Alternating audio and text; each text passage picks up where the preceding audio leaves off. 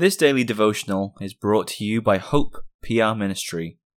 We would love to hear from our listeners, and we ask that you would contact us at hoperwc@gmail.com with any feedback or questions you might have.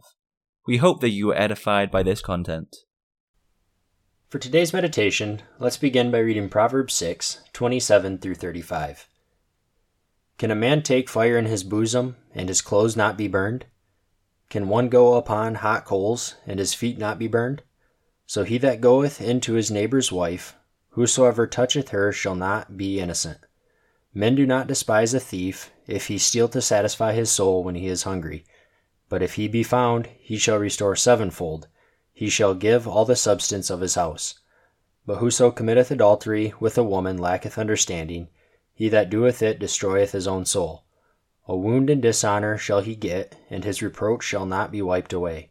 For jealousy is the rage of a man, therefore he will not spare in the day of vengeance. He will not regard any ransom, neither will he rest content, though thou givest many gifts. This concludes the scripture reading. Have you ever gone near any kind of fire and then noticed the effects of that fire on your clothes many hours later? The smell of the smoke will linger for a long time. Now imagine picking up the burning wood in your hands and walking on hot coals. The burns would last for a much longer time than the smell of the smoke. God likens this to committing the sin of adultery. The sin stains a man or woman for a long time. From this sin, as well as others, we are warned to stay clear. This sin is also the picture of following any husband other than Christ, who is wisdom for the child of God. We must flee all sins because they will cause us to leave our husband, Christ. The Psalm choir will now close by singing Psalter number 385.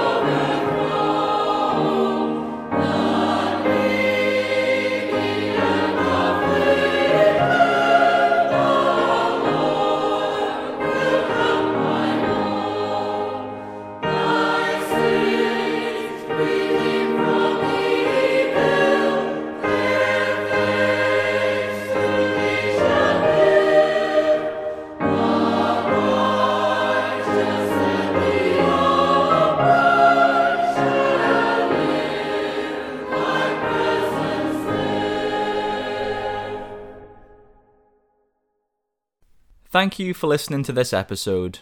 We encourage you to visit our church, Hope Protestant Reformed Church in Walker, Michigan.